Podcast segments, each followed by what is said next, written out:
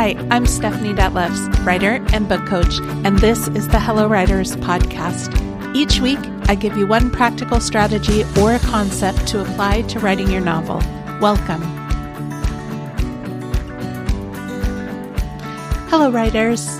Today, I want to talk with those of you who are writing or thinking about writing for young people, otherwise known as people under 18.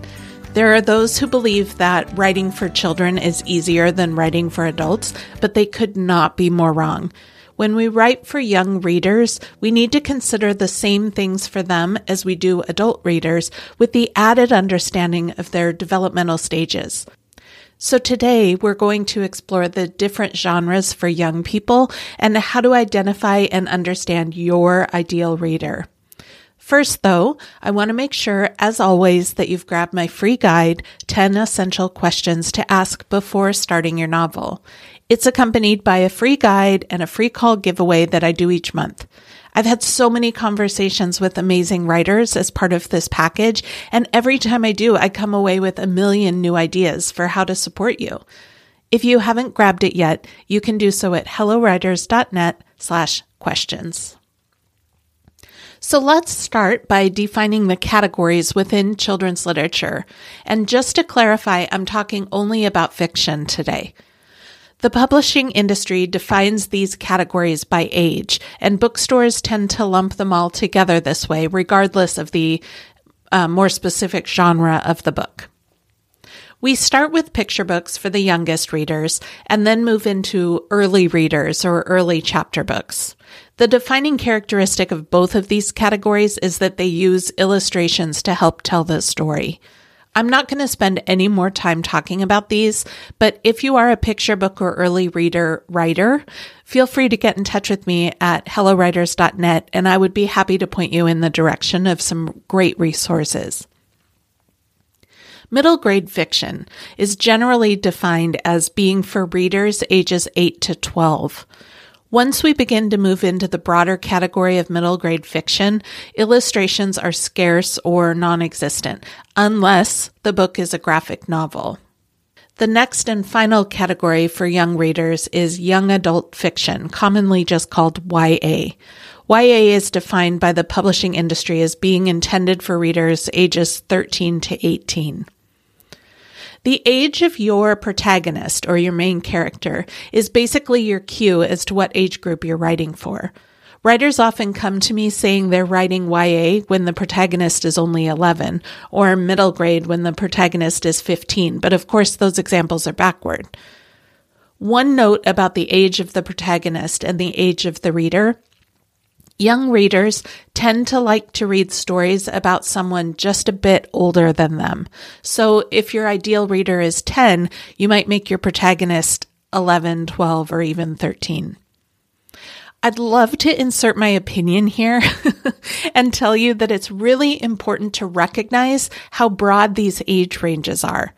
I've taught and raised eight year olds, and I've taught and raised 12 year olds and they are very, very different developmentally. And those of us raising teenagers know that every year is different than the last. Asking the questions I'm going to give you in a minute will help, but just remember that even though your book might be marketed as for a range like 8 to 12 or 13 to 18, you still have the responsibility to know the specific age of your ideal reader and write it to that general developmental stage, not above it or below it. So once you understand the age range of your audience, primarily defined by the age of your protagonist, you should then identify the genre of your specific story. Are you writing a middle grade fantasy, a YA mystery, middle grade historical fiction, YA romance, or maybe you're writing a quiet contemporary story like I am? Just because you're writing for a young audience doesn't mean that you can ignore the conventions of genre or be any less intentional than you would be if you were writing for adults. Now, we've talked about ideal readers before, and I'll put a link in the show notes back to that episode. It can be really hard to want to narrow this down because, of course, we want all the people to read it and love it, right? The problem is, if we're writing to everyone, then we're really writing to no one. Narrowing your focus doesn't mean that anyone and everyone can't pick up your book and enjoy it, but the more specific you can get about who you most want to pick up your book, the more your book will speak to them when they do. There are a number of questions you'd want to ask about this ideal reader, including their age, their gender, race and ethnicity, socioeconomic status, personality type, etc. It may be that one thing, such as age in this case, matters more than something else, and that's important for you to notice as well. There are more personal questions you need to ask, too, like what are they struggling with? And what do they want more than anything? Now, these questions that I've just suggested would be applicable no matter what age you're writing to. But with young readers, we need to get even more specific about their developmental stage. Are they strong readers with rich vocabularies? Or is that not so necessary for your book? Are they just beginning to approach puberty? Or is that still a ways off for them?